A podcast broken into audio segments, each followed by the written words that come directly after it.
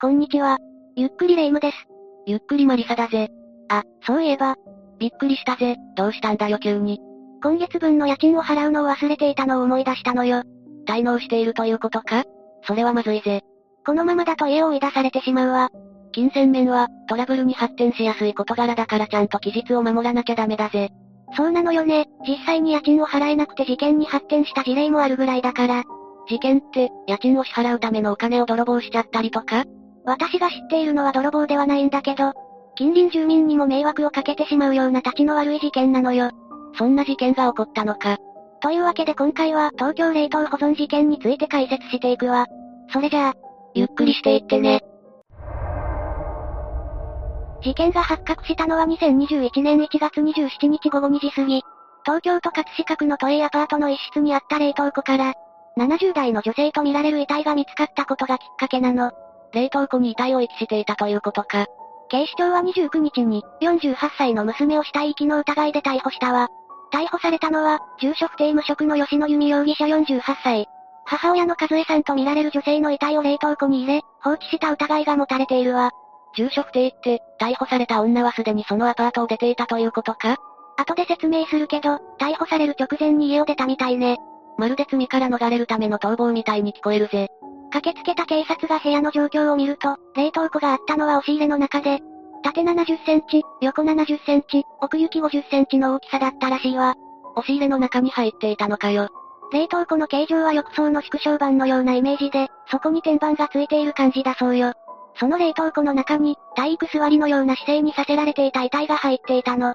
冷凍庫の中は電源が入ったままで遺体は腐敗が進んでいたものの、下半身は凍った状態だったみたいね。それで、その女性の死因は何だったんだそれが、目立った外傷はなく、遺体の司法解剖を行ったそうなんだけど、亡くなった時期や原因はわからなかったそうなのよね。ということは、亡くなってだいぶ時間が経っていたということになるというわけかそういうことになるわね。そもそも、なぜユミは、自分の母親の遺体を遺棄していたんだまさかユミがお母さんをそれなんだけど、彼女の個人的な事情と、元々の家庭の事情が大きく関係しているそうなのよね。その抱えていた事情が何なのか気になるな。東京都葛飾区で生まれ育った吉野由美は、とても真面目な子供だったの。真面目なのに事件を起こすなんて、何があったんだろうな。高校時代の由美の親友によると、学校の成績はいつも学年トップで、真面目でおとなしい子だったみたいね。親友も、事件を知って驚きを隠せないといった様子を見せていたそうよ。母親の遺体を遺棄するなんて、かつての親友からしたら信じられないよな。由美は成績の良さからわかるように、高校卒業後は大学の進学を目指していたとのことよ。成績がトップなら進学が第一だよな。大学受験に備えて勉学に励んでいた由美なんだけど、彼女は進学を諦めないといけなくなったの。それはどうしてだ家庭の事情かその通りよ。諦めた理由は家庭の経済事情だったの。吉野家は決して裕福な暮らしではなく、国立大学にさえ通わせる学費も出せないほどの状態だったのよ。それで由美は進学を諦めたんだな。そういうことよ。だから、高校卒業と同時に由美は働かざるを得なかったの。進学の目標が立たれるのは、悲しいことだな。そんな事情もあって、由美は就職活動を始めるんだけど、高校を卒業して4月から入った職場の環境が合わなかったのか、由美はすぐに仕事を辞めてしまうのよ。環境が合わない職場で働き続ける辛さはよくわかるぜ。仕事を辞めた由美は再び就職活動を始めて、再就職先を見つけた由美は、今度は問題なく働いていたそうよ。それは良かった。そんな由美は、同じ職場で働くある一人の男性と出会って親密になっていき、やがて二人は恋仲になっていくの。そのまま二人は結婚したのかええ。こうして結婚生活が始まったわけなんだけど、二人の夫婦関係は長く続くことはなかったのよ。ということは、離婚してしまったのかそう、結局彼らは離婚してしまって、独身に戻った由美は、両親が暮らしている実家のアパートに戻ることになったわ。ちなみにアパートは、母親名義で借りていた都営住宅だったそうよ。由美はもう再就職先での仕事は辞めていたのかそうなのよ。だからまた仕事を探さないといけないんだけど、その前にもう一つ問題が起こったわ。一体何が起きたんだ寿司職人をしていた由美の父親が、病気で他界してしまったの。そうなのか。今まではお父さんが大黒柱だったんだよな。ええ。なかなかいい仕事が見つからずに悩んでいた上に、父親の死によってさらなる貧困に悩まされることになった由美は、これからは母親も養わないといけなくなった。そこで困り果てた彼女は、体を打って稼ぐことを決めたの。ということは、風俗嬢として働くということかそういうことになるわね。生活に関しての心配事はなくなったかのように思われたんだけど、実は弓にはまだ困っている悩みの種があったのよ。なんなんだその困りごとというのは、弓を困らせる悩みの種の正体は、実は母親だったの。母親が一体どうしたというんだ長年吉野家と共に都営住宅のアパートで暮らす住民の話によると、弓の母親は精神を患っていたとのことだったのよ。精神疾患にかかっていたのかもしかしてそれは、お父さんが亡くなったことに関係しているのかそれがそうでもないみたい。この話は事件が発覚した時にニュースで報道された話なんだけど、事件発覚からおよそ20年ほど前に父親が病死して、母親に異変が生じたのは30年以上前だったそうなのよ。お父さんが亡くなったのが20年前で、30年ほど前から精神病の兆候が見えていたということは、お父さんが亡くなる10年も前からということになるな。もしかしたら父親の死によって精神疾患の症状がさらに悪化した可能性も考えられるんだけど、元々の持病だった可能性が大きいわ。ところでレイム、ユミのお母さんには一体どんな症状が出ていたんだ近隣住民の話によると、朝から晩まで部屋の中で規制を上げていた。窓が開いていて、隣のアパートまで響くほどの大声でした、とのことよ。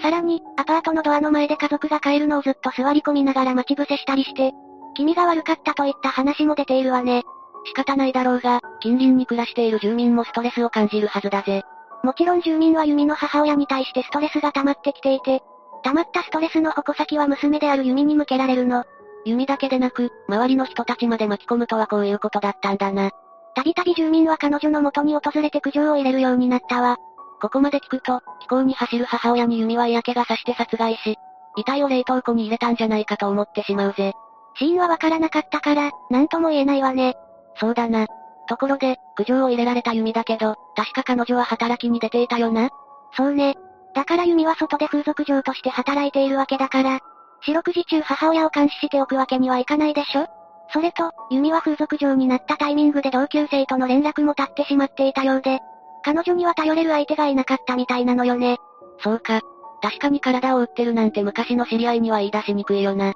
ところで弓は兄弟はいなかったのかええ。彼女は一人っ子で、兄弟はいないわ。それなら本当に頼れる相手がいなかったわけだな。彼女もお金のために、やりたくもない仕事を我慢して続けている状態だったそうなの。金銭的にも悩んでいて、さらに母親の精神疾患にも悩まされていたのか。そうなのよね。そして痺れを切らした近隣住民が母親を施設に入れた方がいいのではないか。と弓に訴えたこともあったの。ただでさえ金銭的に困っているというのに、そんな簡単にはいかないよな。そうよね。それに母親本人がなんて言うかわからないしね。二つの大きな悩みは、少しずつ弓を疲弊させていくことになるわ。だけどある日、そんな母親の規制がピタリと止む日が来るの。急に止まったのかま、まさか。住民の話によると、近隣住民はその日以降母親の声を聞くこともなく、姿も見かけなくなったそうよ。住民は、お母さんについて弓に聞いたりはしたのかええ。母親はどうしたのか尋ねると、病気がちだったから施設に入れたと言ったそうなの。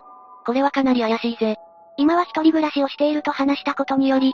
規制を聞くことがなくなったと住民はみんな喜んでいたみたい。日頃からの気候と、弓の病気がちだったという話を聞いて、住民はやはり精神疾患を患っていたんだなと解釈したんでしょうね。いよいよ怪しい展開に入ってきたが、実際に、母親は施設に入っていたのかマリサもうすうすわかっているように、母親を施設に入れたというのは嘘だったの。でもこれが発覚するのは、もっとずっと先の話よ。いよいよ事態が発覚するんだな。